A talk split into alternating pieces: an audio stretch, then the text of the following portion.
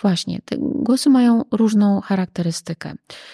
Mogą to być komentarze, mogą to być wyzwiska bardzo przykre, treści, które odnoszą się do pewnych cech tej osoby, która doświadcza tych głosów, takie bardzo negatywne są to często treści. Sąsiad, hmm, prawda, nie wiem, kolega z klasy, z rąk którego na przykład osoba słysząca głosy doznawała jakiejś formy na przykład przemocy. A czasem są to osoby nieznane. A czasem bywa tak, że, i to jest dosyć trudne, jeśli chodzi o takie podejście terapeutyczne, że pacjenci mówią, że, że właściwie to jest każda osoba, obok której przechodzą. Możemy doświadczać głosów pozytywnych, które, mów, które mówią pozytywne rzeczy, dobre, chwalą nas, yy, mają taką funkcję kierującą, taką funkcję informacyjną, yy, ostrzegawczą. Yy, wtedy te osoby nie chcą się tego pozbywać. Problem pojawia się czasem wtedy, że po takim e, okresie dobrego współżycia z głosem, na przykład głos zmienia charakter, staje się bardziej agresywny, mniej przyjazny i wtedy to też dla pacjenta staje się problemem. Podcast charyzmatyczny. Psychologia w codziennym życiu. Prowadzi psycholog Dawid Straszak. Żyjemy w czasach, w których jesteśmy przeładowani, a informacje zalewają nas z każdej strony. Nierzadko to, co do nas dociera, nie jest sprawdzone ani zweryfikowane, a czasami po prostu nie ma sensu. Chcemy wiedzieć i rozumieć, żeby lepiej podejmować decyzje, ale żeby robić to skutecznie, to trzeba bazować na rzetelnych i wiarygodnych źródłach. Słuchać ludzi, którzy są prawdziwymi ekspertami w swoich dziedzinach.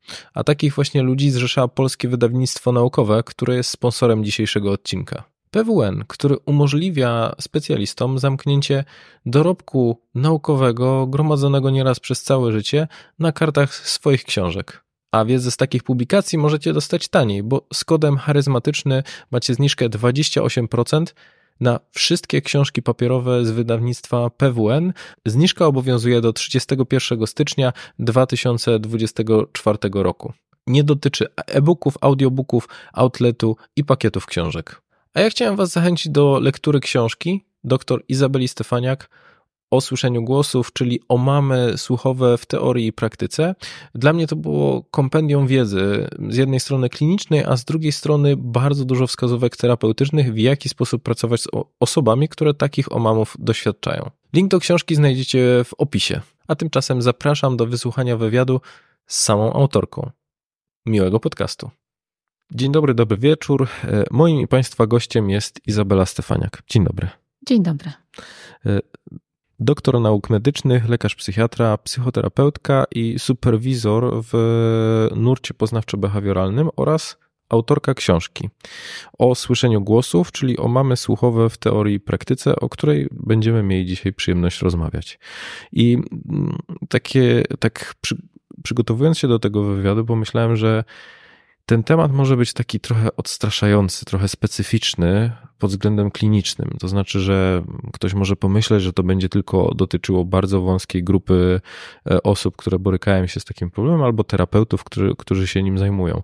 Ale jakby prosiłbym słuchaczy i widzów o cierpliwość z tego względu, że lektura książki, o której będziemy rozmawiać, otworzyła mi jakby perspektywę na wiele różnych aspektów i takie dwa, które, które mocno mnie uderzyły, to wpływ tego miejsca, w którym my wyrastaliśmy i takiego środowiska, którym się otaczamy, na to, co się z nami dzieje pod względem zdrowia psychicznego oraz to, że te głosy, może nie w takim formie omamów, są w nas, to znaczy, że my mamy ten dialog wewnętrzny i w, taki, w tej części praktycznej, w której mówi Pani w książce o, o terapii tego, jest dużo ciekawych narzędzi, jak z tym głosem dyskutować, żeby on się stał bardziej naszym pomocnikiem, aniżeli mitrężycielem. Ale zacznijmy od samego początku, czyli skąd się te głosy biorą i czym one właściwie są? Zadaje Pan na początku takie rzeczywiście trudne pytanie, bo to jest taka duża właściwie wątpliwość, czym te głosy są. Myślę, że od lat, od kiedy pojawiło się to pojęcie halucynacji słuchowych, ponieważ głosy obejmują halucynacje słuchowe. Ja zaraz chwilkę też opowiem o tym, czym te halucynacje słuchowe są.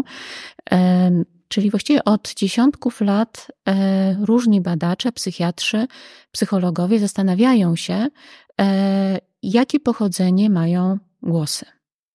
Skąd one są, jakie jest ich źródło i co prowadzi do ich powstawania.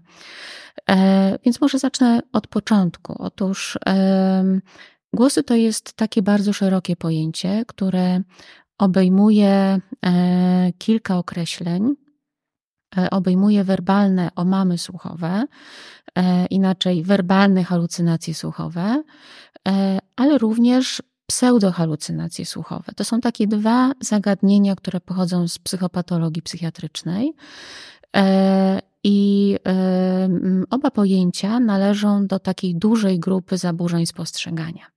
Czym jest spostrzeganie? No więc spostrzeganie to jest inaczej percepcja, to jest postrzeganie rzeczywistości. To jest tak naprawdę ten pierwszy etap, w którym my kontaktujemy się z tą rzeczywistością, która nas otacza, odbieramy ją, a następny, następne etapy polegają na pewnym przetwarzaniu tych odebranych bodźców. Więc to jest taka duża grupa, można powiedzieć, zaburzeń czynności psychicznych. My to tak ładnie nazywamy w psychiatrii. Natomiast co jest tutaj problemem? No problemem jest to, że głosy, czyli to zbiorcze określenie do halucynacji, pseudohalucynacji słuchowych, są generowane ośrodkowo. Czyli to jest wytwór naszego umysłu lub, jak kto woli, mózgu lub ośrodkowego układu nerwowego. Ja lubię używać tego określenia umysł, bo ono jest troszeczkę bardziej humanistyczne, nie takie bardzo medyczne szersze. i szersze. Mhm. W związku z tym jest to zawsze wytwór naszego umysłu i są to treści, które są następnie, my to tak czasem ładnie opisujemy, rzutowane na zewnątrz. Czyli taka osoba, która doświadcza głosów, ona ma takie poczucie, że to nie jest, nie jest jej twór. I, i, i to jest chyba takie naj, najistotniejsze, prawda? Że z jednej strony kojarzymy zaburzenia postrzegania jako pewne zaburzenia takiego układu bardziej sensorycznego, tego związanego z odbieraniem bodźców. Natomiast rzeczywiście głosy i halucynacje należą do tych zaburzeń spostrzegania, ale wywodzą się z naszego umysłu. Czyli trochę pani mówi o tym, żeby, że pierwszym takim etapem jest zrozumienie tego, że to my sami je wytwarzamy, mimo tego, że efekt, którego doświadczamy, wydawałoby się, że to coś z zewnątrz. Tak, dokładnie tak. Z tym, że tutaj znowu się troszkę sprawa komplikuje, dlatego że, i ja to też poruszam w książce, że to też nie jest grupa jednorodna, nie jest płaska. Nie, Bardzo nie, niejednorodna nie. bym powiedział. To, tak. co było dla mnie zaskakujące. Tak. A jeszcze zanim do tego mhm. przejdziemy, do tej niejednorodności, to jaka jest różnica między halucynacjami a pseudohalucynacjami? E- Powiem tak, że rzeczywiście to są jakby takie dwa typy zaburzeń spostrzegania. Tak przynajmniej, tak przynajmniej jest to w psychopatologii. Pseudohalucynacje to są takie doświadczenia, które kreowane przez na, nasz umysł, ale rzutowane są do takiej przestrzeni naszej we, wewnętrznej, czyli często taka osoba będzie mówiła, że ona słyszy jak, jakby głos z własnej jaźni, na przykład z, wła, z własnego brzucha, głos, który jakby dociera do niej, ale z tej, znajduje się to źródło w granicy jej ciała. ciała. Często pseudohalucynacje są też takie bardziej obrazowe, bardziej wyobrażeniowe. Natomiast jeśli chodzi o halucynacje, to często pacjenci mówią, że to, co słyszą, głos, rozmowa, treść, która do nich dociera, że to pochodzi z tej przestrzeni spoza ich ciała, z takiej przestrzeni zewnętrznej. Mhm. To, co jest problemem, to to, że wielu pacjentów ma tak naprawdę i jedno, i drugie doświadczenie. To znaczy trudno jest powiedzieć, jednoznacznie, że ten pacjent zmaga się tylko z halucja, halucynacjami, a ten tylko z pseudohalucynacjami. Te zagadnienia się trochę, trochę mieszają. Kolejną trudnością jest też to, że musimy pamiętać, że rozmawiając z pacjentem, to jest pewna forma wywiadu. I my pytamy pacjenta często w tym wywiadzie o rzeczy szalenie trudne dla niego. O coś, co on doświadcza, co musi mieć jakoś odizolowane od innych swoich wytworów poznawczych. Więc czasem zadanie takiego pytania, czy to, co pan słyszy, pochodzi z zewnątrz czy ze środka, jest jest pytaniem, na które pacjenci naprawdę mogą mieć problem, żeby na to, na to dać taką wiążącą odpowiedź. Bo myślę, że to w ogóle jest często trudne w takich wywiadach psychiatrycznych czy terapeutycznych, że my pytajemy ludzi, zadajemy pytania, o które no, czasami trzeba się długo zastanowić, żeby znaleźć tą odpowiedź, że to nie jest takie, takie jednorodne. Tak, to prawda. To jest rzeczywiście, myślę, duża trudność wywiadu takiego psychiatrycznego, ale też nie tylko wywiadu psychiatrycznego, ale też w ogóle rozmów o danym zjawisku. I ja mam takie przekonanie, że te rozmowy z pacjentami, którzy doświadczają całego spektrum zaburzeń psychotycznych, one są sz- szczególnie trudne. Mhm. I- Dla tych ze słuchaczy, którzy nie znają takiego żargonu medycznego, a myślę, że ta psychotyczność będzie się pojawiała w, w naszej rozmowie, to gdyby tak pani wy, wyjaśniła, czym, czym ona jest? Bardzo często psychozy są utożsamiane z taką diagnozą schizofrenii. Mhm. Natomiast do tej grupy zaburzeń psychotycznych należy bardzo wiele różnych chorób. Także to jest dosyć szeroka grupa. To jest taka grupa, która obejmuje przede wszystkim takie zaburzenia, w których jest taki element um, objawów wytwórczych, pozytywnych, um, właśnie halucynacji czy urojeń. Mhm. Czyli jakby tak schodząc do języka potocznego, czyli jeżeli widzimy albo słyszymy coś, czego nie ma, to możemy mówić właśnie o, o tego rodzaju... O halucynacjach. O halucynacjach. Tak, bo właśnie halucynacje są nie tylko słuchowe, ale też rzeczywiście i wzrokowe, dotykowe, smakowe, węchowe. Mhm. I tak jak gdzieś rozmawialiśmy jeszcze przed, przed wywiadem, to też tak jak mówiłem, że konsultowałem z ludźmi niezwiązanymi z, z, te, z tematem właśnie to, o czym, o czym moglibyśmy porozmawiać.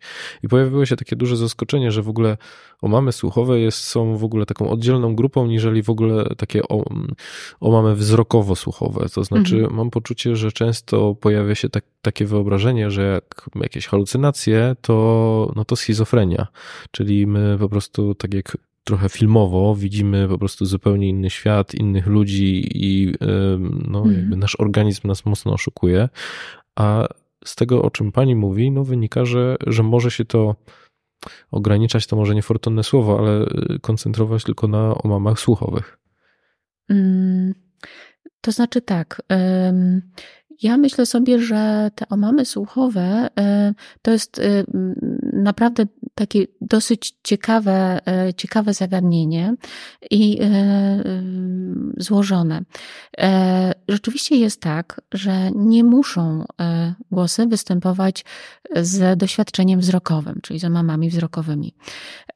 Zdarza się, że tak Tak jest, natomiast bardzo często, bardzo często jednak, jednak to nie jest połączone.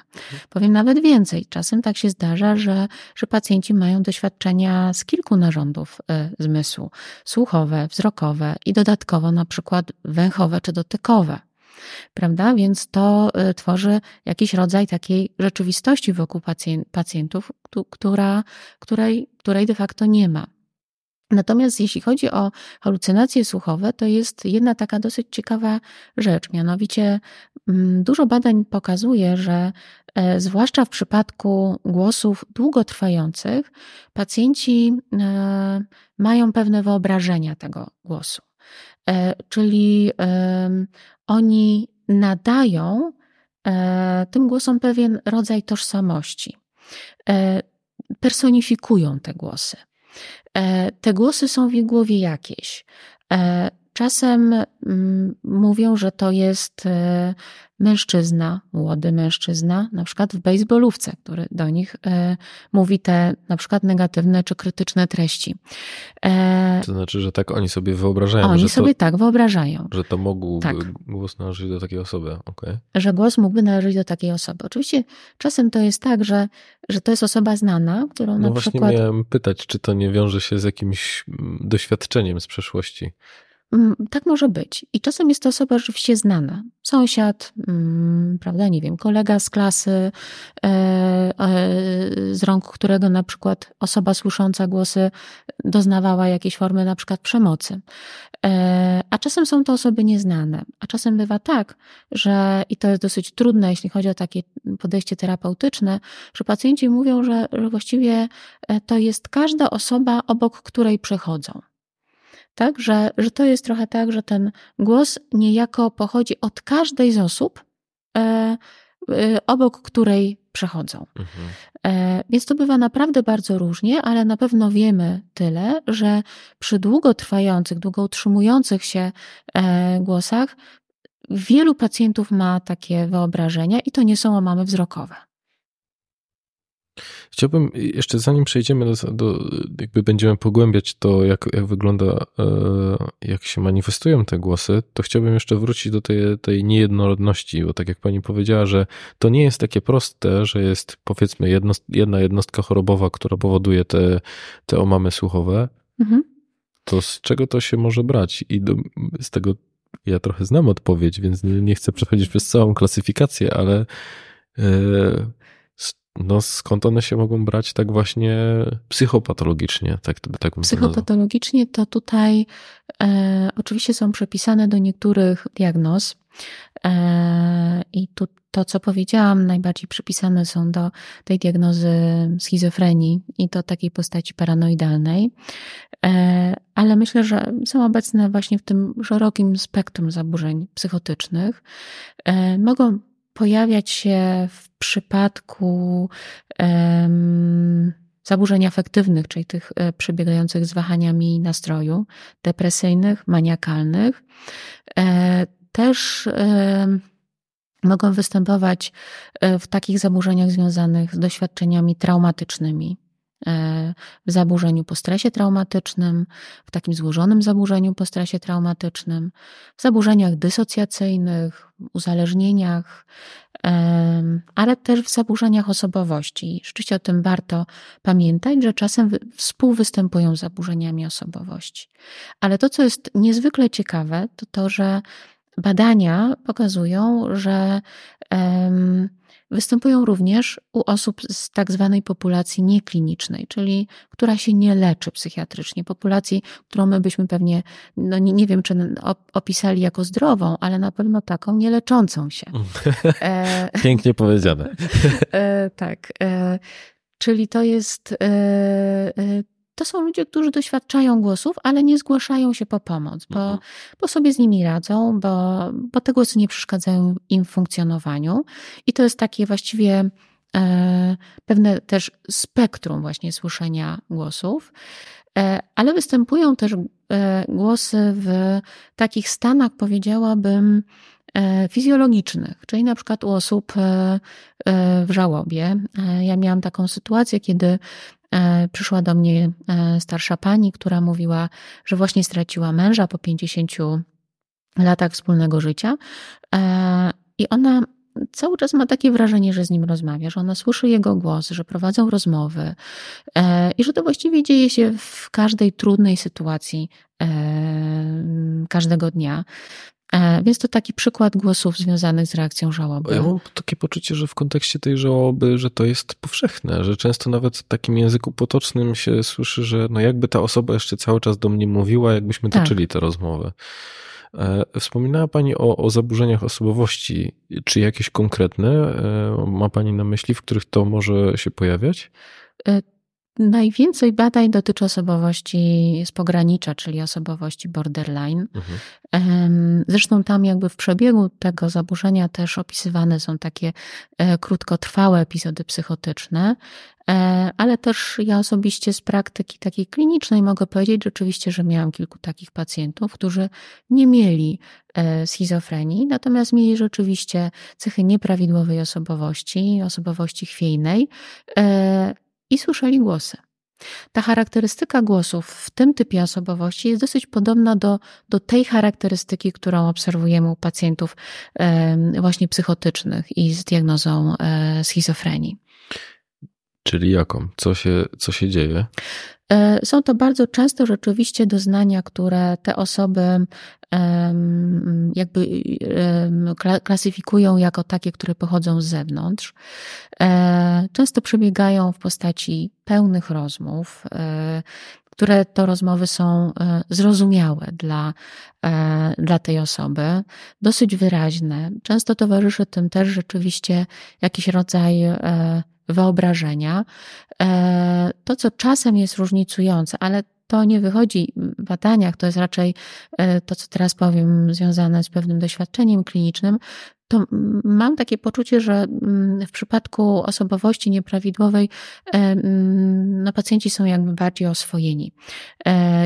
Nie interpretują tego jako coś takiego bardzo mocno chorobowego.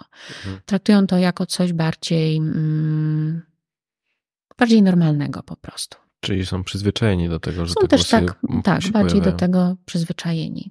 Mhm. Jeszcze wracając do tego, gdzie w takich stanach fizjologicznych mogą te głosy występować, to, to, to chciałam powiedzieć, że w takich sytuacjach no, deprywacji pewnych potrzeb, na przykład snu. To też jest na przykład częste, że y, y, młode matki czy młodzi ojcowie y, niewyspani y, często na przykład mówią, że po dwóch, trzech nocach takich, kiedy nie przespali, y, mają takie doznania. Słyszą płacz dziecka ciągle? Tak, takie zniekształcenia rzeczywistości. Myślę, że to jest chyba takie normalne, nie? Że każdy, albo przynajmniej, że każdy czy większość osób może się z tym utożsamić, że miało taki czas, kiedy było, nie wiem, miało kilka nocy zarowanych albo przynajmniej jedną i że pojawiają się tak, trochę nas ten umysł wtedy oszukuje. Tak. Że możemy słyszeć coś, czego nie słyszeliśmy, ale też chyba zdajemy sobie sprawę, że och, jak słyszę takie rzeczy, to po prostu muszę, muszę się położyć i muszę odpocząć. Tak, zdecydowanie. No to jest właśnie ta percepcja, prawda? Czyli to są takie zniekształcenia postrzegania tego, co się wokół nas dzieje. Tak jak pan to ładnie opisał, umysł trochę nas oszukuje. Mhm. Umysł nas, nas trochę oszukuje. Natomiast to, co jest też ciekawe, to to, że jest coraz więcej badań, które porównują te dwie grupy. To znaczy tą grupę z głosami kliniczną, czyli taką, która ma diagnozę jakąś psychiatryczną, najczęściej diagnozę zaburzeń psychotycznych, w tym najczęściej schizofrenię, z tą grupą niekliniczną. I to, co jest ważne, to to, że to są osoby na pewnym kontinuum, prawda? Mhm. Czyli od osób z głosami z grupy nieklinicznej do osób z głosami z grupy klinicznej jest, jest pewna zależność, pewna, pewna taka linia ciągła. I to, co w tej chwili e, naukowcy robią, to rzeczywiście badają, e, czy te mechanizmy poznawcze, biologiczne e, e, są takie same w obu tych grupach. Mhm. A jak, jeżeli spojrzelibyśmy na, na całe społeczeństwo, jak często te głosy występują? To znaczy, jak, jakiego procenta ludzi one do, dotyczą?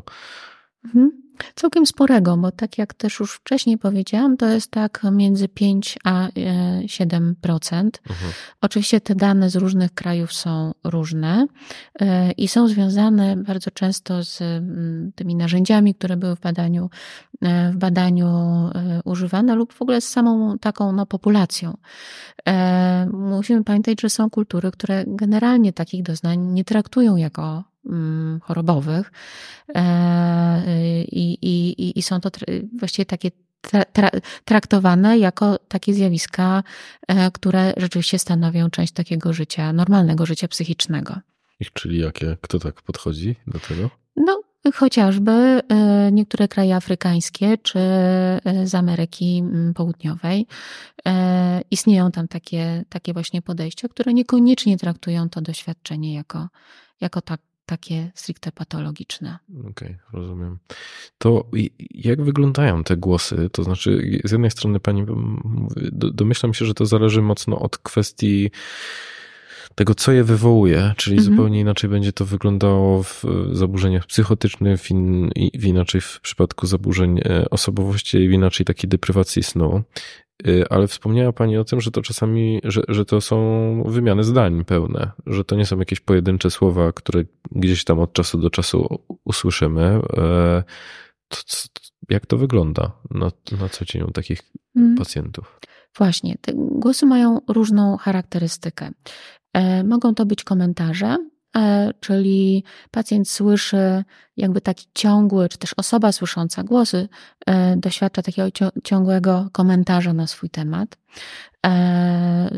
Czasem obojętnego, czasem krytycznego. Mogą to być wyzwiska bardzo przykre. Takie treści, które odnoszą się do pewnych cech tej osoby, która doświadcza tych głosów, takie bardzo negatywne są to często treści i bardzo przykre dla, dla osób, dla pacjentów i wiążące się rzeczywiście często z dużym cierpieniem. Czasem są to pojedyncze doświadczenia, czyli na przykład taka osoba mówi, że ona słyszy jeden głos męski albo jeden głos żeński.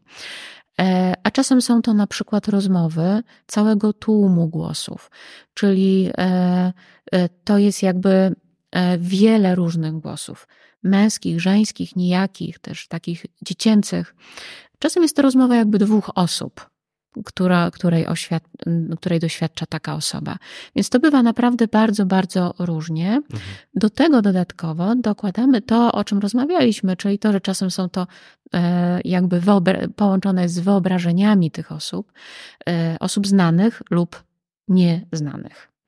Mhm. E, Natomiast te wyobrażenia takie cielesne, czyli takich postaci ludzkich, czasem mogą być zastępowane takimi wyobrażeniami pewnych postaci nierealnych. Generalnie ta charakterystyka głosu jest bardzo różna.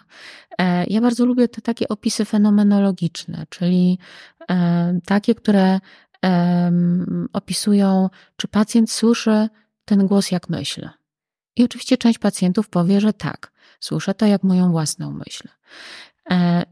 Część osób mówi, nie, to nie jest moja myśl. Część osób powie, to jest coś pomiędzy myślą, a nie myślą. Dla części osób to będzie coś takiego jak, takiego bardzo właściwie bezdźwięcznego, co niesie pewien przekaz. Ten przekaz pacjenci nadają, osoby słyszące głosy nadają. Więc jakby tutaj w kontekście jakby samego opisu tego, jakie one są, no to rzeczywiście to jest bardzo duża różnorodność, bardzo duże bogactwo. No, pomyślałem, że taki w ogóle pomysł, taki ciężar poczułem, jak, jak powiedziałem, jak, jak usłyszałem, jak pani mówi o kwestii związanej z tym, że to jest tłum ludzi, który, który się wypowiada, mhm. że to dopiero jest przytłaczające, kiedy no, my jesteśmy powiedzmy w domu, w spokojnym miejscu, a coś takiego się pojawia.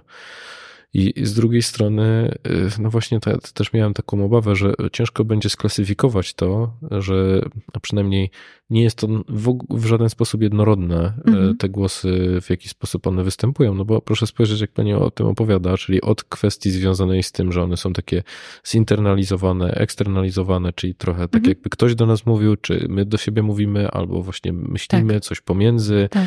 jakiś dźwięk, który my interpretujemy w dany sposób, dokładnie że tak. jest to jedna osoba, jest to wiele osób, mhm. głos męski, damski, dziecięcy, osób znanych, nieznanych. Mhm. No tak, właśnie to jest um, ta duża różnorodność. Um, I tutaj zawsze mi się gryzie to takie typowo medyczne podejście, które mówi, że no jednak objawy wytwórcze, w tym głosy, halucynacje i urojenia, to tak naprawdę pewna dysfunkcja neuroprzekaźnikowa, która prowadzi do, te, do, do tego, że wzrasta poziom dopaminy. Oczywiście jest to prawdziwa koncepcja, ponieważ no leki jednak przeciwpsychotyczne często działają. Ale myślę sobie, że ona... W sensie, nie... że one obniżają poziom dopaminy. Do, dopaminy i u części pacjentów rzeczywiście um, jakby ten objaw um, ustępuje. Natomiast mówię u części pacjentów, bo u części nie. Poza tym te nowsze badania, takie całkiem niedawno publikowane, też pokazują, że u osób z grupy tej nieklinicznej słyszącej głosy e, właściwie nie obserwuje się takiego wzrostu poziomu dopaminy. No więc czym są te głosy? Mhm. Prawda? No to, to, to jest generalnie ciekawe pytanie, na które właściwie chyba w tym momencie ja osobiście nie potrafię odpowiedzieć. No i też zaskoczyłbym się, gdyby pani potrafiła, no bo skoro tak różnorodne są przyczyny i różnorodna jest forma ich słyszenia, no to chyba ciężko byłoby wrzucić je do jednego worka, a przynajmniej znaleźć jedną konkretną przyczynę, mhm. która, która by za tym stała.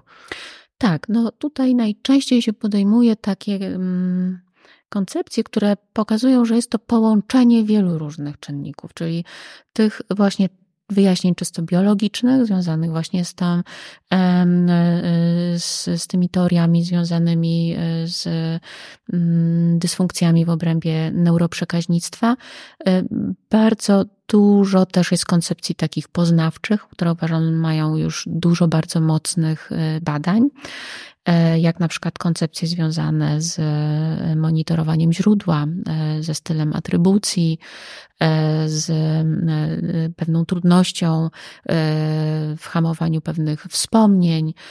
Pojawiają się koncepcje głosów takie związane z reakcjami potraumaty- potraumatycznymi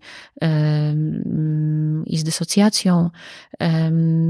I to też są takie bardzo użyteczne też terapeutycznie koncepcje. Więc jakby tutaj tych rzeczywiście różnych mechanizmów, które to wyjaśniają, jest naprawdę wiele. I one są ciekawe. Właściwie też trochę próbuję się do nich w tej mojej książce zbliżyć.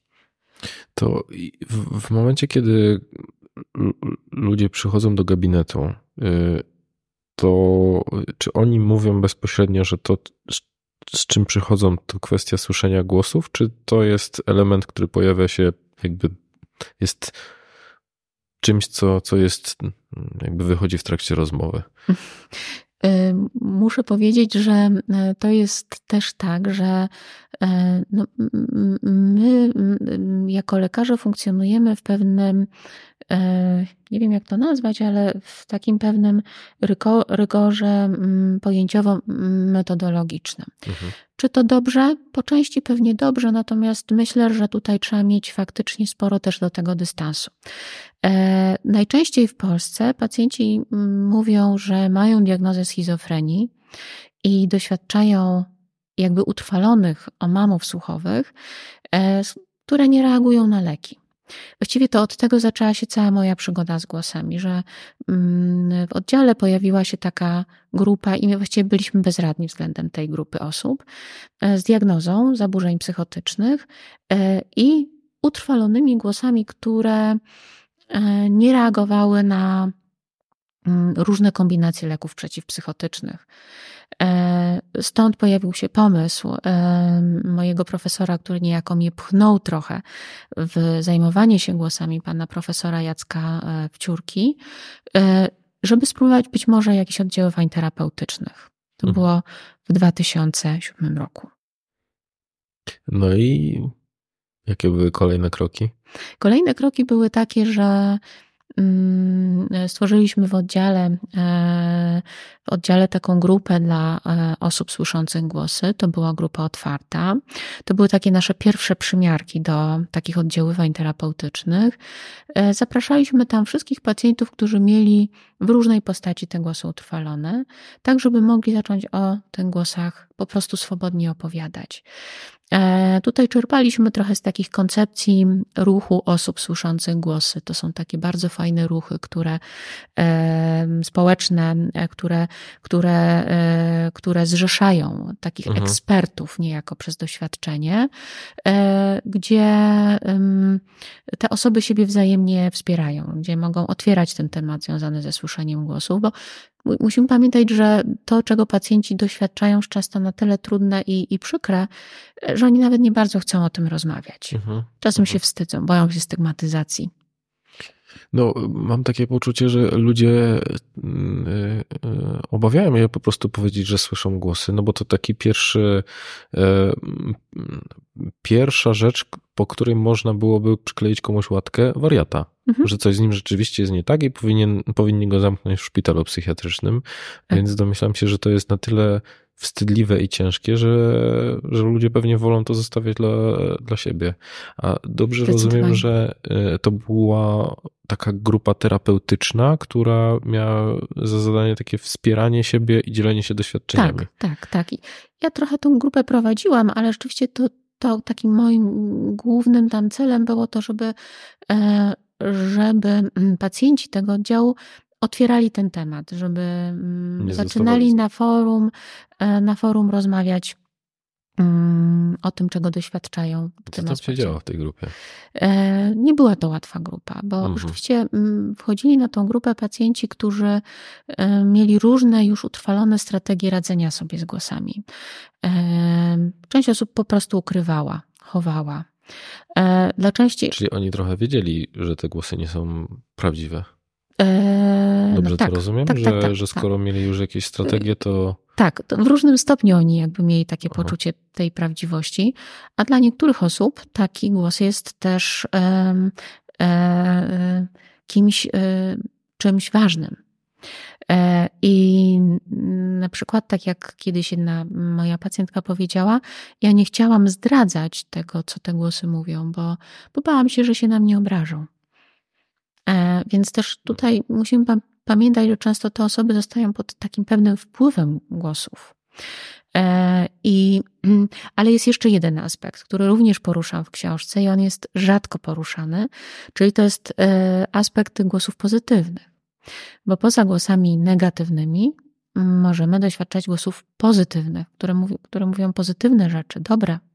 Chwalą nas, mają taką funkcję kierującą, taką funkcję informacyjną, ostrzegawczą. Wtedy te osoby nie chcą się tego pozbywać. Mam prośbę.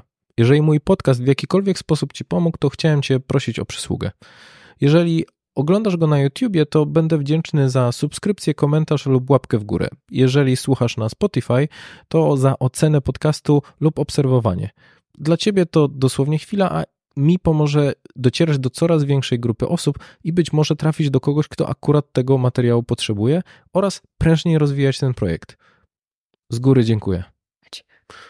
No tak, bo domyślam się, że do gabinetu psychoterapeutycznego albo psychiatrycznego trafiają osoby, które cierpią z powodu tych głosów, Otóż a te, to.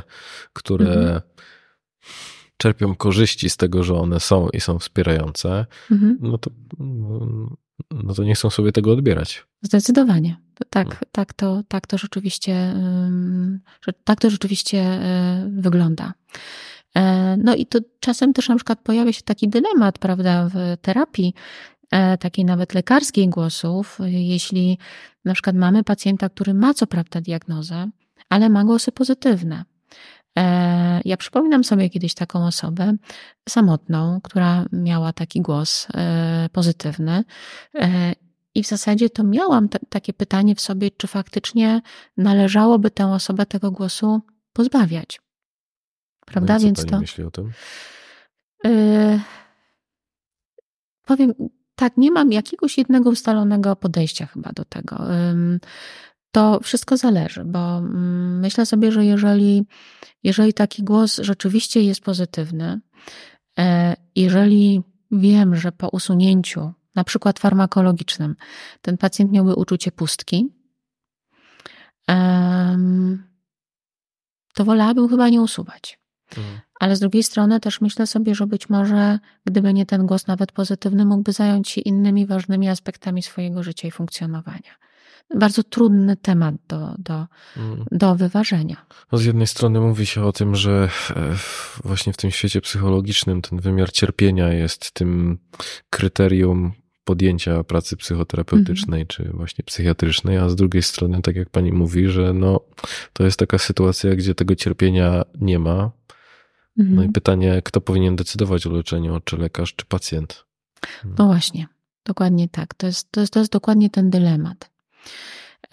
Ja też tak sobie pomyślałam, że żebyśmy może tutaj weszli bardziej w ten, tą tematykę też głosów, to chciałabym no, zachęcić Pana do takiego pewnego wyobrażenia, żeby spróbował Pan sobie wyobrazić, że któregoś dnia rano Pan wstaje i słyszy w głowie na zewnątrz pewne treści, no, które są jakoś obce, nie Pana. To to Pan czuje, że to jest coś obcego i takiego innego. To czasem tak bywa. Rzeczywiście, że część osób dokładnie tak zaczyna tą swoją historię słyszenia głosów. Czyli to się pojawia czasem nagle. Mhm. No i wtedy co się dzieje? No i wtedy nasz umysł szuka wyjaśnienia. Prawda? To taki z automatu. I to wyjaśnienie przychodzi takie, jakie mamy w pewnym, pewnym spektrum możliwych wyjaśnień w naszym umyśle, czyli na, w naszym indywiduum, tak? W naszej osobowości. Um, jeśli będzie nam się zgadzało to wyjaśnienie, dlaczego ja słyszę coś, czego do tej pory nie słyszałem, nie słyszałam, um, pozostaniemy przy tym i nam się to utrwali.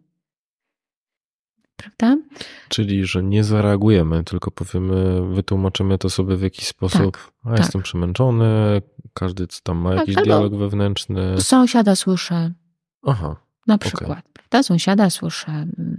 O, coraz bardziej go słyszę. Prawda? Albo, albo to inni ludzie mają o mnie złe zdanie, dlatego takie rzeczy wypowiadają. Prawda? Więc... Czyli to nie jest na tyle silne, że można mieć takie poczucie, że to jest coś za ścianą? E, oczywiście też tak można. Mhm. Też tak można. E, no, no, za się, ścianą słyszę sąsiada. Mhm. Zastanawiam się też nad takim aspektem, może to trochę takie dziwne pytanie będzie, ale czy te omamy słuchowe nie, nie muszą dotyczyć też kwestii związanej, znaczy z jednej strony mówimy o, bezpośrednio o głosach, ale czy właśnie o tym, że sąsiad cały czas ma odpaloną pralkę, mm-hmm. że są cały czas jakieś roboty na zewnątrz, mimo tego, że nie są, to też jest to samo spektrum? Może to, to, to, tak występować? To, to, to wszystko zależy od tej charakterystyki dźwięku, bo jeśli myślimy sobie o głosach, to raczej myślimy o tym kawałku komunikatu i, i czegoś werbalnego, tak? Czyli ja słyszę komunikat, słyszę, słyszę jakiś przekaz, słyszę jakąś rozmowę. Um, oczywiście, jeżeli na przykład byśmy się rano obudzili i mieli tłum e, takich głosów, to wtedy nasza, nasz poziom dezorientacji, takiej poznawczej czysto, byłby naprawdę bardzo wysoki. Próbowalibyśmy się jakoś z tego tłumu wyswobodzić, e, jakoś, wiedzielibyśmy, że coś jest nie tak. Ale wiedzielibyśmy, że coś jest nie tak. Ale też powiem taką ciekawą historię, że część pacjentów mówi o takim właściwie wyrastaniu z głosami. Że ten na przykład jeden głos pojawia się sporadycznie od okresu dzieciństwa, e, ponieważ jakby w okresie takim wczesnym osoby mają pewien problem z takim różnicowaniem różnych zjawisk swoich poznawczych, to e, jakby współżyją jakby z tym głosem. E, problem pojawia się czasem wtedy, że po takim e, okresie dobrego współżycia z głosem, na przykład głos zmienia charakter, staje się bardziej agresywny, mniej przyjazny i wtedy to też dla pacjenta staje się problemem. Mhm. To wracając do tej sytuacji, mhm. tego wyobrażenia i poranka, w którym ja słyszę, że ten, że jakiś coś słyszę, ale nie wiem co i tłumaczę sobie, że jest to sąsiad. Czyli, że to pojawia się w taki spontaniczny sposób, ale... Czasem tak. No, zaraz mhm. dojdziemy do tego, że to wcale nie jest pewnie spontaniczne, tylko ma jakiś, jakiś określony powód, ale z mojej perspektywy po prostu się pojawia ten głos. Mhm. Ja trochę sobie go racjonalizuję, mówiąc, że to sąsiad, że to telewizor u sąsiada, albo mhm. że coś jeszcze innego i trochę się do tego przyzwyczajam. Tak. Oczywiście mogę się przyzwyczaić, ale jeżeli to będzie mi się nasilało, to yy, zacznę sobie myśleć, ten sąsiad jest wyjątkowo złośliwy, robi to celowo i wtedy pojawi się coś, co nazywamy czasem taką urojeniową interpretacją głosu. Czyli będziemy mieć takie poczucie, że to w gruncie rzeczy to on mnie jakoś intencjonalnie prześladuje, chce mi tutaj coś zrobić, prawda? I jakby tworzy się taki rodzaj um, takiego, można powiedzieć, pewnego tak, taki zło, złożony, złożony twór poznawczy, prawda? Bo z jednej strony e, słyszę te głosy, słyszę te treści, nadaję im taką interpretację, a z drugiej strony mm, to ciągłe, powtarzające się słyszenie tej, tych treści z tą interpretacją może mnie doprowadzić do ukształtowania um, takich treści urojeniowych związanych z prześladowaniem. I, I co? Idę do tego sąsiada, czy tkwię w tej cichej nienawiści do niego?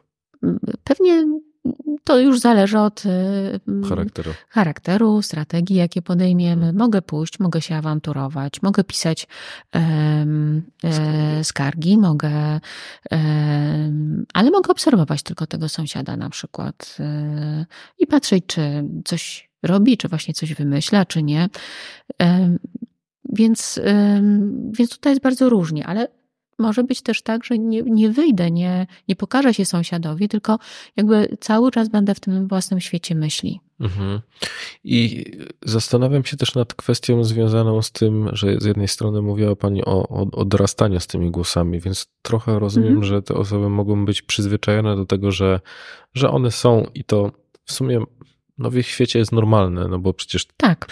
Całe życie tak było i mhm. potem możemy, możemy się gdzieś w dorosłym życiu nagle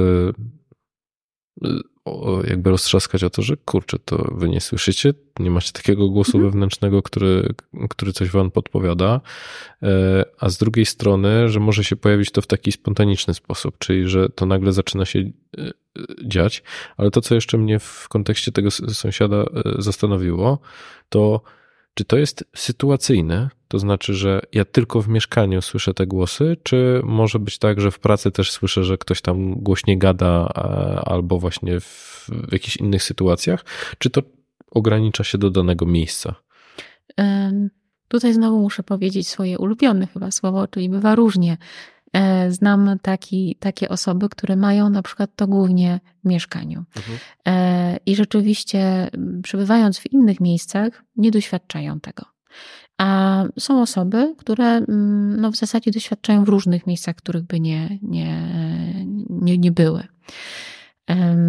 Tak, to tutaj tak jeszcze troszkę może myśląc sobie, co, co bym chciała o tych głosach też przekazać, to to, że um, ja cały czas wracam chyba do tego takiego um, fenomenu, że ten twór naszego umysłu um, um, przestaje być nasz. To jest chyba takie, takie ważne. Jakby um, osoby, które słyszą głosy, nie mają poczucia, że to jest twór ich umysłu, albo mają częściowo takie poczucie. Um, mój profesor używał takiego ładnego określenia, um, że pacjenci tracą poczucie mojości własnych m, takich y, różnych y, wytworów poznawczych. Mhm. I, i to, i, jeśli tutaj mam być szczera, to to jest taka, y, taka bardzo ważna, y, ważna, ważna sprawa. Także u tych pacjentów psychotycznych wytraca się to poczucie mojości. Moja myśl nie jest moja, moje wspomnienie nie jest moje, moje wyobrażenie nie jest moje. Jakby ktoś wtargnął do ich umysłu. Tak. Nie tak. namieszał. Tak, zresztą takie wtargnięcia, myśli wtrącone, myśli nasłane, czy takie właśnie jakieś myśli przesterowane, to, to też zaliczamy do tej dużej grupy głosów. Mhm. To w, z jednej strony mamy takie sytuacje trochę z tej spontaniczności pojawiania się tych głosów, z drugiej strony tego, że one mogą towarzyszyć nam już od jakiegoś czasu, ale zastanawiam się nad tym, jeżeli mielibyśmy uczulić ludzi na to, na co oni w ogóle powinni być, o, co, co powinno ich niepokoić w kontekście mm-hmm. tego, jeżeli ktoś z nas by czegoś takiego doświadczył, to co by to było? To znaczy, na co szczególnie zwracać uwagę? Yy, Po czym poznać, że to już nie jest ten sąsiad, albo że to tak nie powinno funkcjonować, że, że od zawsze jest ten głos gdzieś w mojej głowie. Mhm. Um, No tak, tutaj, tutaj myślę, że znowu chyba warto się posiłkować tymi różnicami pomiędzy głosami, które są opisywane i charakterystyczne dla grupy nieklinicznej i klinicznej. Ja takiego może medycznego tu określenia używam, ale tak to faktycznie w tym momencie funkcjonuje i, i tak, do, taki jest do tego stosunek. Otóż w tej grupie nieklinicznej z głosami no, pacjenci, osoby słyszące, bo właśnie nie są to pacjenci, mają większe poczucie kontroli nad tym zjawiskiem. To najczęściej są treści mniej negatywne, mniej intensywne, z mniejszą częstotliwością. To takie są, takie bym powiedziała, chyba najgłówniejsze różnice, podczas gdy te głosy w grupie klinicznej często są mocno intensywne, często właśnie zaburzają, wpływają na funkcje poznawcze inne, jak na przykład koncentracja uwagi. Często bardzo mocno angażują daną osobę, że wpływa to też na funkcjonowanie i przede wszystkim ta osoba, która tego doświadcza, ma, ma takie wrażenie, że nie ma nad tym kontroli. To są takie, takie różniące, chyba najistotniejsze, najistotniejsze elementy. I teraz właściwie tutaj wiele zależy od tego, z jakimi głosami nasz pacjent, ta osoba się zmaga. Prawda? Bo jeśli są to takie bardzo przykre głosy, negatywne, osoba nie ma poczucia kontroli, nie radzi sobie z nimi, to rzeczywiście jest to chyba taki, taki moment, kiedy warto się udać do, do kogoś i sięgnąć po taką profesjonalną pomoc. Mhm. Psychiatryczną, psychoterapeutyczną. Mhm. Myśli pani, że lepszym kierunkiem jest właśnie psychiatra czy psychoterapeuta? Bo pomyślałem też, że w, nawet w psychoterapii to chyba nie jest popularna specjalizacja. No nie, właśnie. To znaczy, że bałbym się, że ktoś zostanie, wiesz, w taki sposób zbagatelizowany, że jednak psychiatra mm-hmm. będzie bardziej wyczulony na taką pracę kliniczną właśnie z potencjalnymi zaburzeniami psychotycznymi, a mm-hmm. psychoterapeuta mógłby nie wiedzieć, co, co, co, co z tym począć. No właśnie, tutaj widzi pan, ja też nawet chyba w książce o tym trochę piszę, że to jest bardzo ważne połączenie tych dwóch aspektów, takiego leczniczego, psychiatrycznego i psychoterapeutycznego, bo mam takie doświadczenie, że faktycznie psychiatrzy znowu mają taką pewną tendencję do od razu leczenia i widzenia w tym zaburzeń psychotycznych. Mhm. Więc tu trochę mi brakuje tego podejścia terapeutycznego, żeby zobaczyć tą osobę, która doświadcza głosów i zobaczyć te głosy w takim bardzo szerokim spektrum. A z drugiej strony rzeczywiście psychoterapeuci mogą czasem nie widzieć tych ważnych aspektów chorobowych. Więc no tak. Trudna sprawa. Trudna sprawa. Tak, bo... się, tak się nawet zawiesiłam. Trudna sprawa. I ja też miałem takie poczucie ze strony, przed naszą rozmową, że no chciałbym określić, do kogo kierować takie osoby. W sensie, że jeżeli ktoś już słucha takiego podcastu, to myślę, że, że może gdzieś być związany z tematem i, i gdzie szukać pomocy. No i pomyślałem, że jasne, możemy wysyłać te, tych ludzi mhm. do, do, do pani, ale też nie każdy może mieć jakąś sposobność, żeby mhm. chciałby skorzystać bardziej lokalnie na przykład, nie? Jeżeli jest mhm. spoza, spoza Warszawy. Więc pojawiła mi się taka właśnie obawa. Z jednej strony to, o czym rozmawialiśmy, że gdzieś w trakcie pani edukacji o mamy słuchowe to tylko leki, tak. Że teraz, mhm. no, tak jak pani powiedziała, no, dwa tysiące siódmy, no to, to niedużo czasu w kontekście takiej zmiany podejścia mhm. do tego, no, zwłaszcza w tym polskim, e, e, u nas w Polsce, w kontekście stosowania terapii. W leczeniu. Czyli tak, tak jak powiedziałem, że to będzie też wąska grupa specjalistów, która będzie po prostu, po prostu w tym wszystkim skuteczna i wiedziała, co robić. Mhm. Ja, ja, ja muszę powiedzieć, że ja już od jakiegoś czasu staram się bardzo propagować takie połączone podejście. Mhm. Stąd I książka. Stąd książka. Książka, która przede wszystkim bym chciała, żeby była użyteczna dla um, praktyków, dla psychiatrów i psychoterapeutów.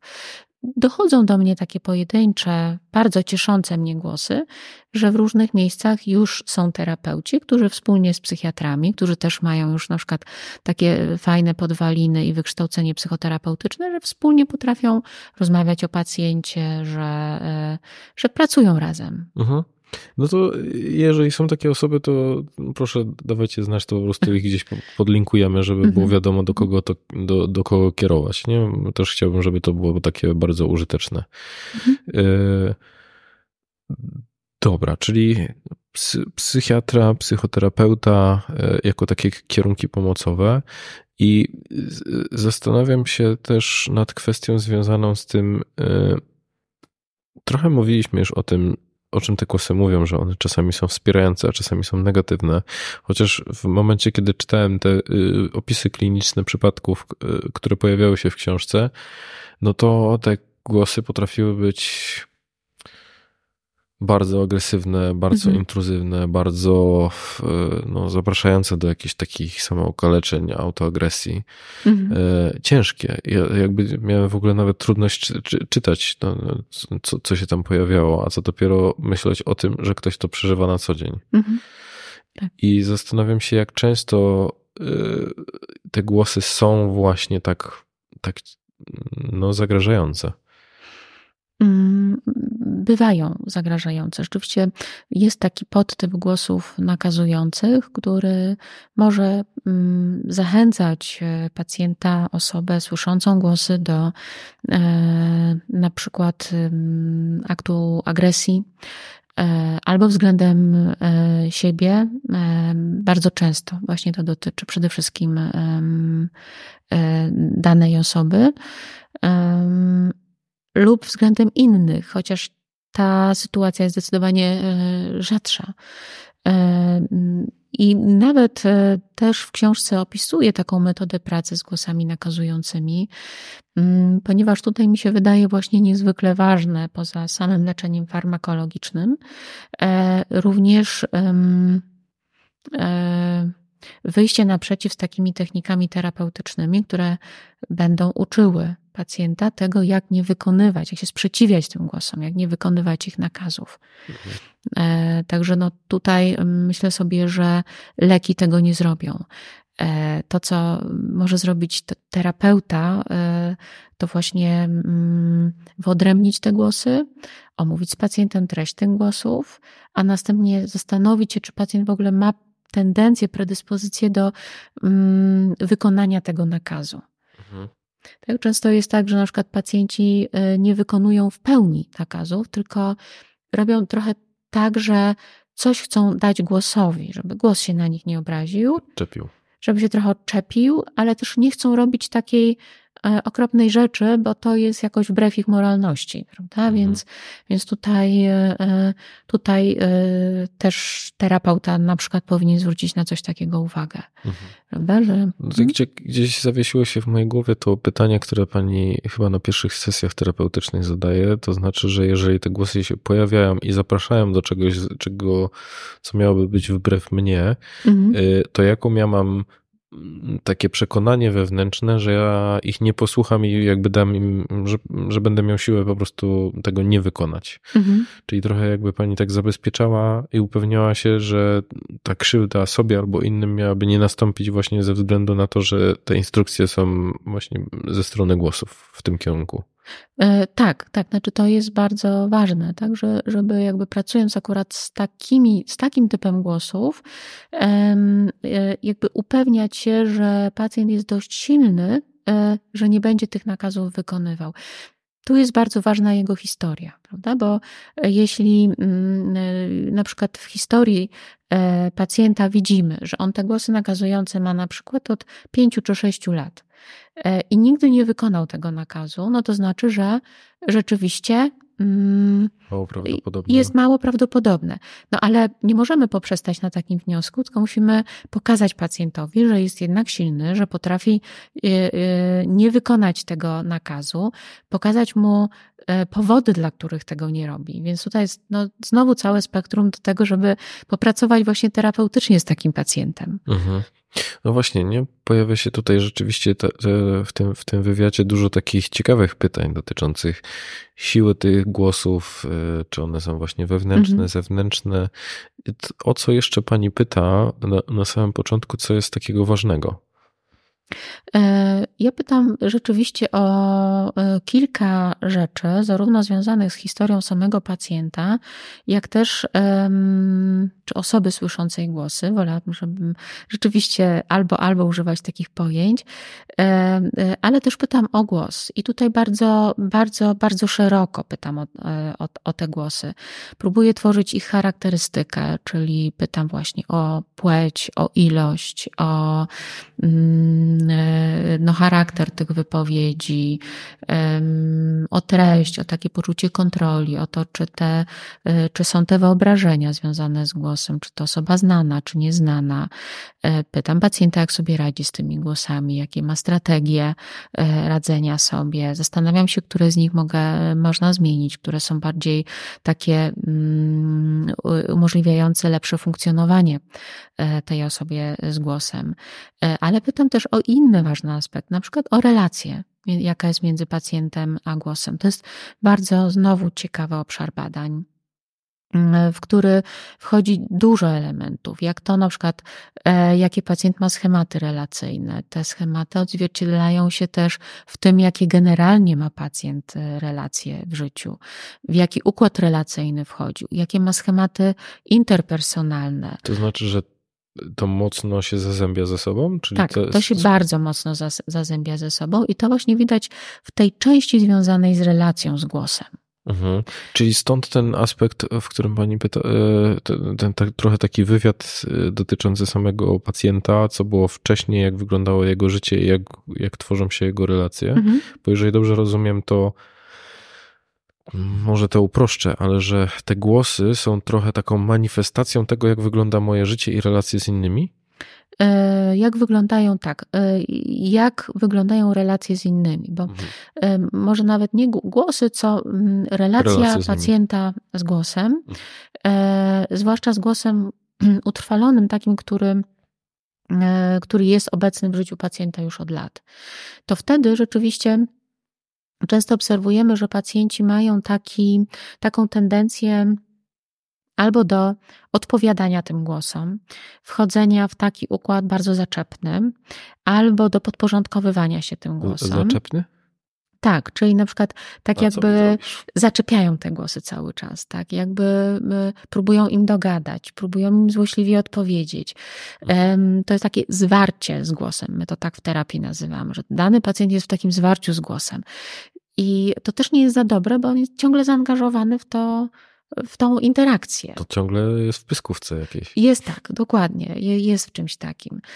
No albo część osób po prostu Unika. Unika zarówno sytuacji, gdzie ten głos potencjalnie może się zaktywizować, ale też generalnie nie chce realizować tego, co głosy mówią. Chcą być zostawieni w spokoju, tak? Czyli są w takiej pozycji takiej też pod, podporządkowanej. I, i, i te aspekty relacji z utrwalonym głosem rzeczywiście są takie badania, które pokazują, że one trochę odzwierciedlają to, co, co się dzieje w innych relacjach pacjenta, w jego życiu.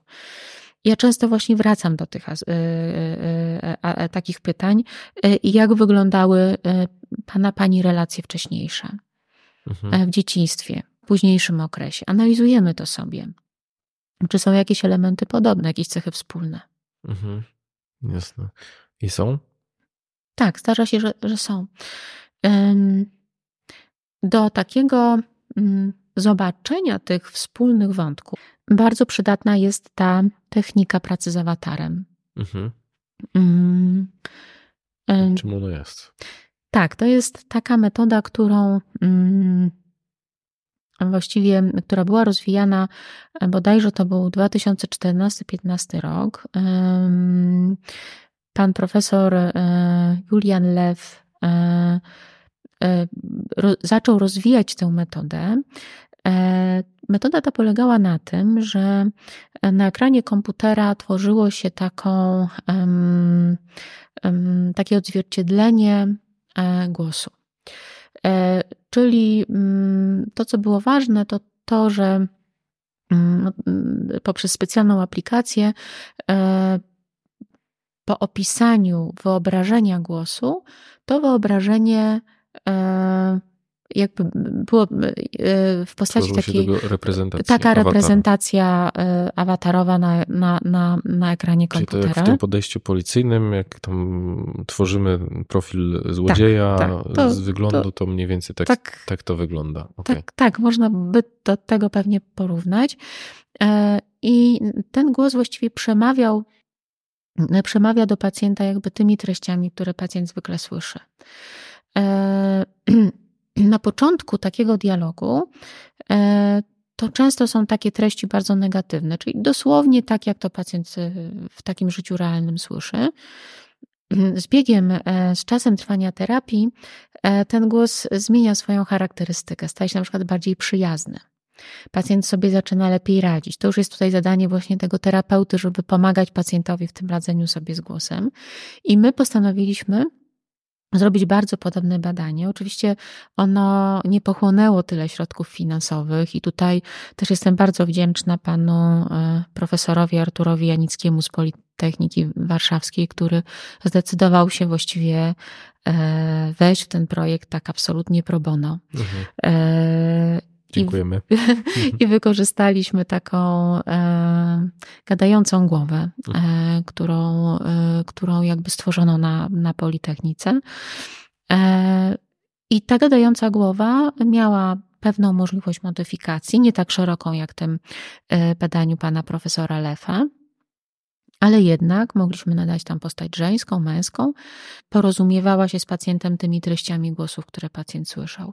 To, co dla mnie na przykład było takie fascynujące w tej metodzie, to to, że część osób siadała przed ekranem komputera, wchodziła w dialog i na przykład po kilku minutach mówiła, ale to jakbym słyszał swojego ojca.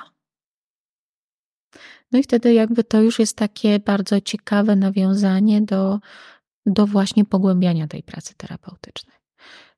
Mam takie wrażenie, że gdyby nie było tego awatara, to do tego wniosku pa- pacjent być może by doszedł, ale na pewno w dłuższym czasie niż to następuje przy użyciu. Bo, bo domyślam się, że pada takie pytanie, czy ten głos należy właśnie do, znaczy zresztą pada, no mówiła pani o tym, że pada pytanie, czy ten głos jest, czy, czy on jest. Mhm. Czyli z jednej strony nie następuje takie świadome powiedzenie, no mój ojciec tak mówił, tylko że ten awatar umożliwia trochę jakby wydobycie tego. Wydobycie. Tak, mhm. tak, tak, tak. Właśnie, bo, bo to jest właśnie z głosem trochę tak, że przez tą charakterystykę, prawda, że to takie niby moja myśl, niby nie moja. To zaburzenie mojości. To zaburzenie mojości. Do tego właśnie, że gdzieś to słyszę z zewnątrz, więc też tego nie rozumiem. To czasem trudno pacjentom jest od razu tak zidentyfikować, że to na przykład ojej, ale odtwarza mi się coś, prawda, jakby... Bo jeżeli już mówimy o, te, o, o tej te, podejściu takim terapeutycznym yy, i, w, i pracy z awatarem, to yy, ile mniej więcej takich spotkań? Bardzo się... mało. Yy, osiem spotkań. Okej. Okay. I rzeczywiście to, to, to jest tak skuteczne? Yy, tak, pokazują badania. Myśmy nie robili takiego pełnego badania klinicznego, mhm. yy, ponieważ nie mieliśmy właściwie takiego zaplecza, ale um, muszę powiedzieć, że y, te wstępne wyniki na tej grupie osób, którą zbadaliśmy, były bardzo obiecujące. Zresztą badania pana profesora i właściwie jego zespołu całego, bo to nie tylko on robił to badanie, też y, jakby y, były bardzo, bardzo obiecujące. Natomiast też trzeba pamiętać, że y, awatar jest jedną z metod, prawda? Fajną, użyteczną, ciekawą, ale tak jak wiele mechanizmów powstawania głosów, tak i wiele możliwych też oddziaływań terapeutycznych. Ja muszę powiedzieć, że dlatego w tej książce zatrzymałam się głównie na takim być może pierwszym etapie, w tej części takiej terapeutycznej, na tym pierwszym etapie, w którym próbujemy te głosy lepiej zrozumieć, pogłębić wywiad, spróbować je w takiej wstępnej fazie jakoś skonceptualizować, a potem podałam dwa przykłady terapii, fragmentów właściwie terapii, bo nie są to też pełne terapie, które też pokazują, z jaką różnorodnością różnych zjawisk mamy w tej terapii do czynienia. Bo możemy mieć głosy w połączeniu z urojeniami, w połączeniu z lękiem społecznym, prawda? Te głosy same w sobie mają bardzo różną charakterystykę. Możemy mieć głosy o właśnie takiej treści nakazującej, o takiej treści bardzo krytycznej. To też I inaczej się troszkę z, z takimi głosami pracuje.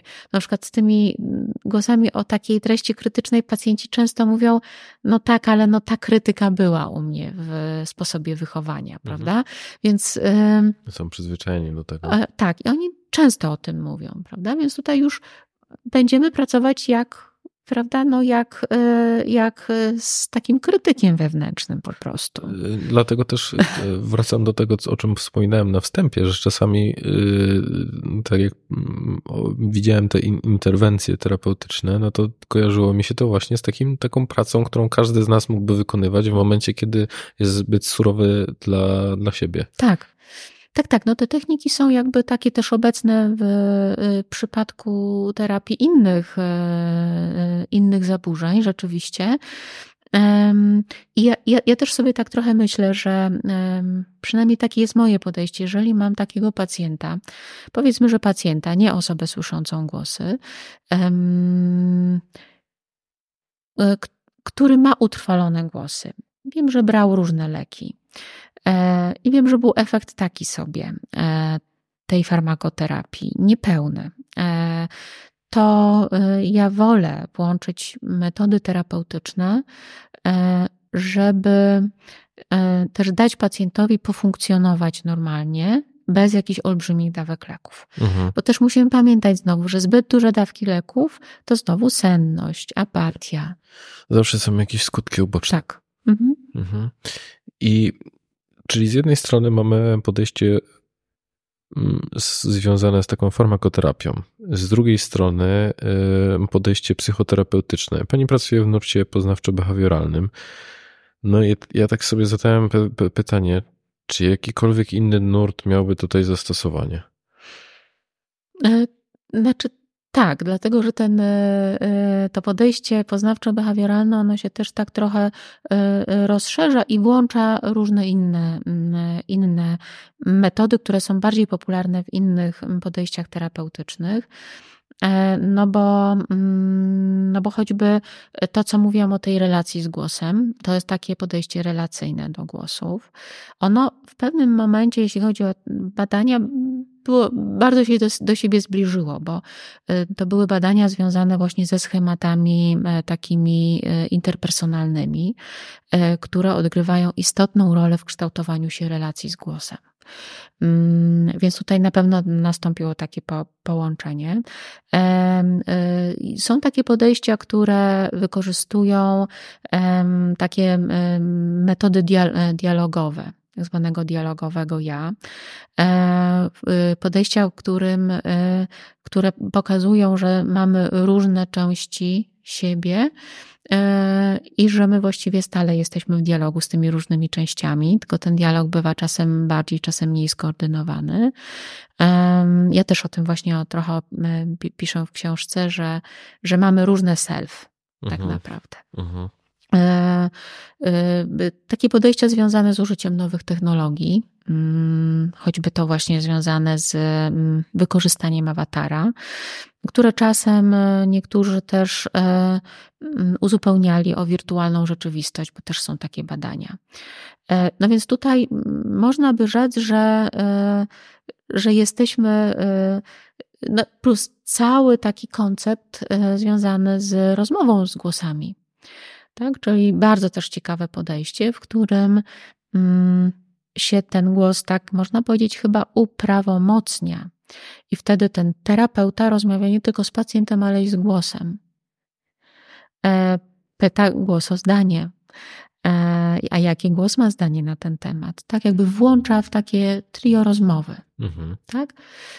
To jest trochę podobne znowu do podejścia z awatarem, więc tu jest ta pewna wspólna płaszczyzna nakładania się tych podejść terapeutycznych. To, to tak, to rzeczywiście musi być bardzo specyficzny rodzaj pracy. Tak, tak, tak, dokładnie. To, co ważne, to, to, to, to bardzo ważne jest, żeby rozumieć, co się w tej terapii rzeczywiście dzieje, znać trochę te mechanizmy poznawcze, no bo chociażby ten styl atrybucji na zewnątrz, błędy monitorowania źródła.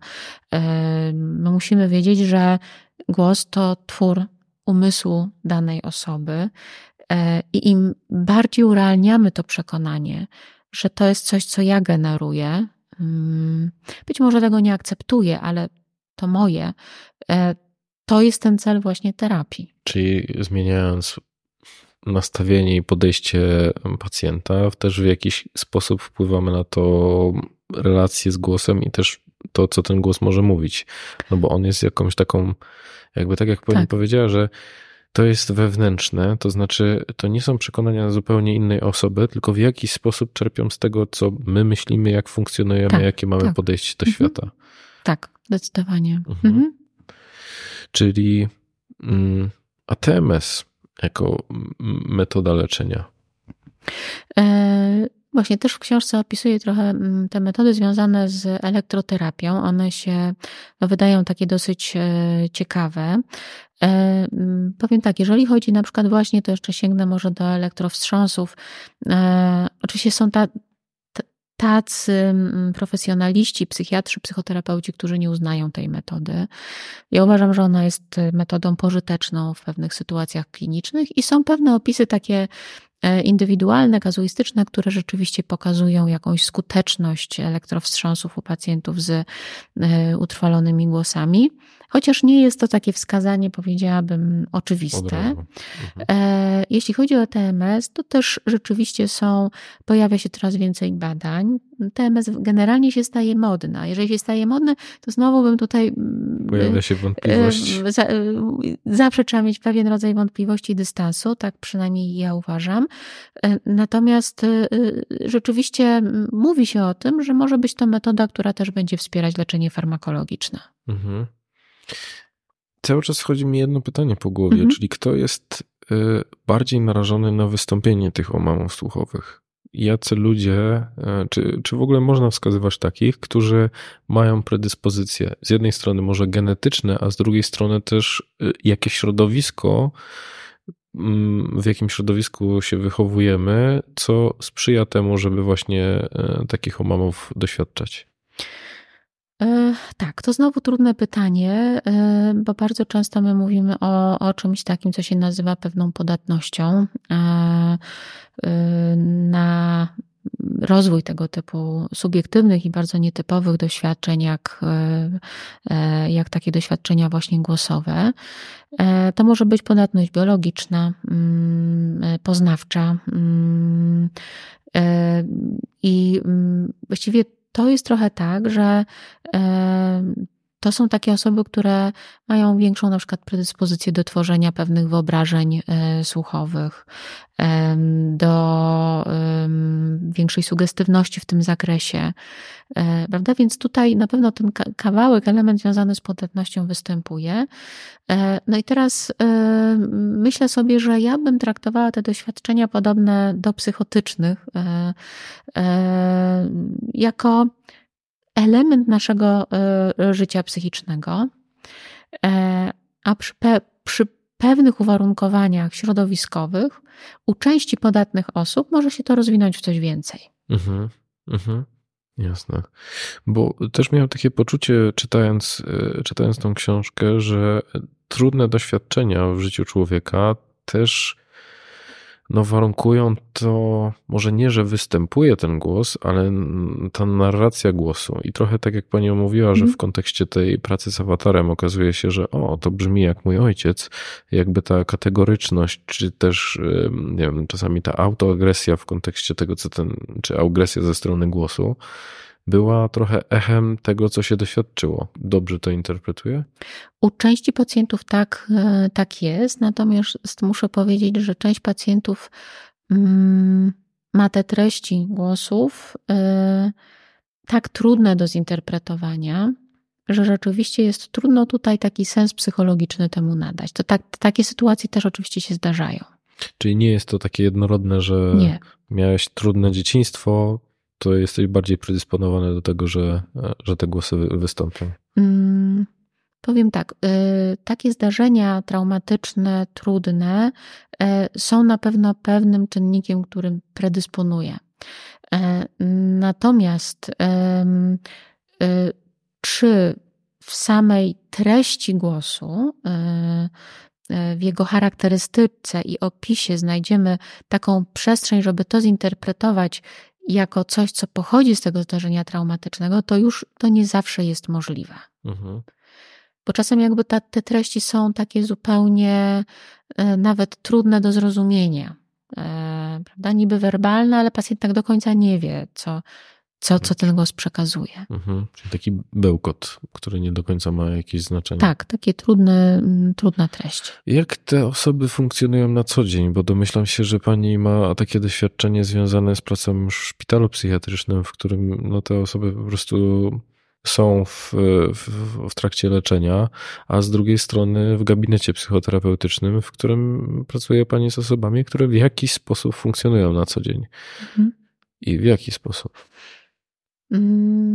Bardzo różnie. No ja tak sobie myślę, że pewnie, pewnie do mnie jako do jednak psychiatry też przychodzą osoby, które mają diagnozę psychiatryczną.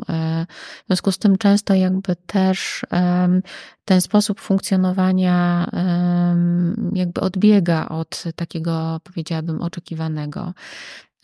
Czyli tu znowu mamy pewne spektrum od osób, które no, wypadają jednak ze swoich ról, są skupione na przykład na tym doświadczeniu lub ograniczają swoją aktywność też tym doświadczeniem, po osoby, które naprawdę całkiem dobrze sobie radzą, właśnie mają to poczucie tej kontroli nad głosem i właściwie jakby żyją trochę obok doświadczenia głosu, czyli na przykład studiują, pracują, miewają czasem gorsze momenty, ale te wszystkie role, które biorą na siebie, realizują. Mhm. Czyli zdarza się tak, że ludzie rezygnują z tego, albo nie są w stanie realizować po prostu takich codziennych obowiązków i muszą się z nich wycofywać przez, te, przez, to, przez głos. Tak, tak. Mhm. W jaki sposób,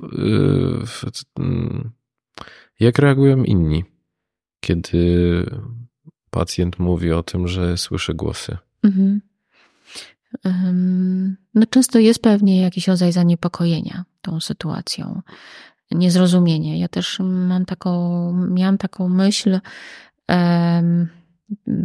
że być może właśnie ta publikacja też się przyda takim osobom, żeby być może to zjawisko lepiej zrozumieć, żeby nie stawiać go tylko w takim świetle, że jak słyszysz głosy, to na pewno to już jest schizofrenia i nic więcej. Żeby poszerzyć to spektrum rozumienia i patrzenia na, na ten, nazwijmy to, czy objaw, czy zjawisko, fenomen, czy doświadczenie. Natomiast faktycznie jest tak, że, że to jest doświadczenie, które jest stygmatyzowane taką przynależnością do, do, do schizofrenii, do zaburzeń psychotycznych. To też był taki cel tej książki, żeby troszeczkę zdestygmatyzować to. Żeby może nie, nie położyć tego na takim krańcu, a to normalne, mhm. tak do końca, tak? To, bo to też nie, nie o to chodziło, tylko żeby jakby pokazać, że naprawdę można szeroko o tym myśleć. Mhm. Żeby nie mówić, tak jak mówiłem, wariat i tak. Do szpitala psychiatrycznego mhm. trzeba... Y- tylko też pokazać trochę tą ludzką stronę cierpienia, z którym borykają się te osoby i tej takiej chyba codziennej walki. Bo domyślam się, że to musi być ogromny ciężar z jednej strony tego, co się dzieje w naszej głowie i pani to jakby cytując tego profesora i, i pani słowa, że za, zaburzenie tej mojości, mhm. czyli że czuję, że coś tutaj nie, nie, nie, nie działa tak, jak powinno. Z drugiej strony yy, wpływa to też na takie funkcjonowanie na, na co dzień. Nie zawsze, ale może się zdarzać. No mhm. i z drugiej strony też pomyślałem o takiej samotności w tym, że ja się boję, że kom, jak komuś powiem, no to jak będę po, potraktowany, że może to się skończy jakimś takim ostracyzmem, czy, czy właśnie zwracaniem uwagi yy, tak. na funkcjonowanie. Mhm. Tak, takim ostracyzmem, no też dobrze, że pan podejmuje ten temat samotności, prawda, że, że, że wraz jakby gdzieś z tą taką stygmatyzacją, czy taką autostygmatyzacją, no, pojawia się takie wrażenie, że jestem zostawiony, czy zostawiona sam z tym doświadczeniem. Właśnie tutaj jednak bym, bym była za tym, żeby e, kiedyś w ogóle marzyłam o czymś takim właśnie, żeby stworzyć taką, taki ruch w Polsce, ruch osób słyszących głosy. To, to, to, to rzeczywiście jakoś tak tru, tru, trudne było bardzo, ale ważne, żeby te osoby nie miały poczucia, że zostają z tym same. Mhm. Że jest ktoś, kto będzie chciał się temu przyjrzeć i nie tylko traktować to jako no, objaw, który koniecznie musi zniknąć. Trochę jakby wracała pani do swoich początków w pracy z tym, czyli takie, tak. o takiej pracy grupowej. Tak, tak. Myślę, że to jest ważny temat, o którym, o którym trzeba rozmawiać, bo mam poczucie takiej społecznej akceptacji dla zaburzeń lękowych, dla depresji, ale wszystko, co jest poza tym, dotyczące właśnie zaburzeń z takiej sfery psychicznej, jest już, że no to akceptujemy. No nie, narcyzmu też się jeszcze nie akceptuje. Narcyzm jest taki, że też mocno stygmatyzowany i to wyraźnie też pada. A cała reszta jest taka, że mm, trochę też domyślam się, że wynika ze strachu, no bo mhm. mam poczucie, że takie wyobrażenia przerysowane z jednej strony osób, które mogą doświadczać tego rodzaju omamów, jest związane z tym, co widzimy na przykład w popkulturze, w filmach, w serialach, mhm. czyli przedstawianie właśnie ludzi, którzy, których można by określić jako właśnie chorych psychicznie, ale w takim demonicznym wymiarze, oraz z ludźmi, których możemy kojarzyć na przykład jakichś kluszardów na ulicach, którzy ma, mają sytuacje, w których właśnie, nie wiem, o, słyszą coś, czego my nie słyszymy i po prostu możemy obawiać się o swoje bezpieczeństwo. Więc jeżeli zderzamy takie Hmm. w takim oderwaniu od rzeczywistości i zagrożeniu ten aspekt, to domyślam się, że właśnie takie rozmowy jak nasza trochę uwrażliwiają ludzi i pokazują, że to nie jest tak, że grozi nam jakaś krzywda w momencie, kiedy, kiedy będziemy no, rozmawiać z takimi osobami. Tak, no ja mam taką nadzieję rzeczywiście, że ta taka rozmowa jak nasza jakoś ten temat otworzy. Także też ta książka otworzy ten, ten temat.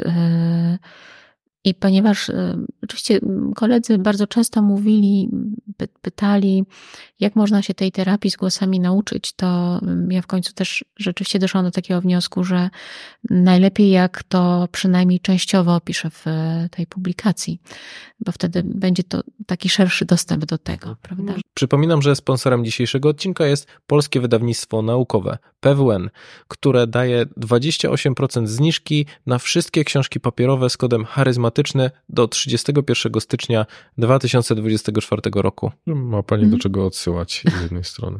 Tak. Czy jeżeli słuchaliby tego terapeuci, którzy mają takich pacjentów, to oni mogą się do pani udawać na superwizję? To będzie dobry kierunek? Tak, zdecydowanie zapraszam. Dobra. I jeszcze takie pytanie praktyczne, to znaczy jeżeli ktoś słuchający tego ma taką sytuację, że ktoś się zwierza i mówi, że ma taką sytuację, to czy dałaby pani jakieś takie wskazówki, co ja jako taka osoba towarzysząca, partner, partnerka, znajomy, mogę robić, żeby takiej osobie pomagać, albo czego też nie robić, czego nie mówić? Mhm. No właśnie, na pewno nie stygmatyzować, prawda? To, to, to, to, to jest takie bardzo ważne. Um... Byłabym za takim e, jednak podejściem, w którym e, z jednej strony uprawomocniamy to do, doświadczenie, czyli nadajemy mu e, taki, taką wa- wagę, tak? W stylu rozumiem, że, że masz, że doświadczasz takiego zjawiska. E, można spróbować normalizować, czyli właśnie mówić o tym, że jeżeli się obawiasz, że to na pewno jest poważna choroba psychiczna, to wstrzymaj się z tym. Tak naprawdę to zjawisko w jakiś sposób transdiagnostyczne może występować w różnych diagnozach, też w kryzysach takich, prawda, w krótkich zaburzeniach psychotycznych, przemijających, ale też właśnie, że część tej zdrowej populacji doświadcza, doświadcza głosów. Jeżeli widzimy, że to jest coś, z czym osoba sobie nie radzi, to co pan ładnie nazwał, że odczuwa duże cierpienie, to wtedy jednak zachęcać do, do takiej konsultacji. Generalnie chyba w każdej sytuacji zachęcać do konsultacji, ale w tej ostatniej szczególnie. No i życzyć takiemu, takiej osobie, żeby trafiła na mądrego lekarza i terapeutę. No to do, do, dokładnie, nie? Żeby to też jest ważne, a jeżeli mamy takie poczucie spagetelizowania, to po prostu się nie poddawać za pierwszym razem. Oczywiście. Bo myślę, mhm. że to też chciałbym, żeby wybrzmiało, bo często spotykam się z takimi zarzutami, że ktoś został niepotraktowany tak, jakby chciał. Okej, okay, zdarza się, to są też po prostu ludzie, mm, mogli mieć gorszy dzień, a może po prostu nie są dobrymi specjalistami. Trudno, idziemy dalej, żeby mhm. też się nie poddawać po pierwszej próbie. Mhm. Zdecydowanie tak. Myślę, że zagospodarowaliśmy temat, także no jeszcze raz wracamy do tego, że jeżeli ktoś jest zainteresowany tematem, to ja szczególnie polecam książkę ze względu na te takie holistyczne podejście do tematu. Wyjaśnienie teoretyczne, ale też wskazówki praktyczne i opisy poszczególnych przypadków. No i a jeżeli ktoś jest tu terapeutą, to polecam superwizję u pani w takim razie. Tak. Super. To dziękuję bardzo za rozmowę. Dziękuję bardzo. Bardzo mi było miło. Dziękuję. Słuchasz podcastu Charyzmatyczny. Zasubskrybuj, daj kciuk w górę lub skomentuj.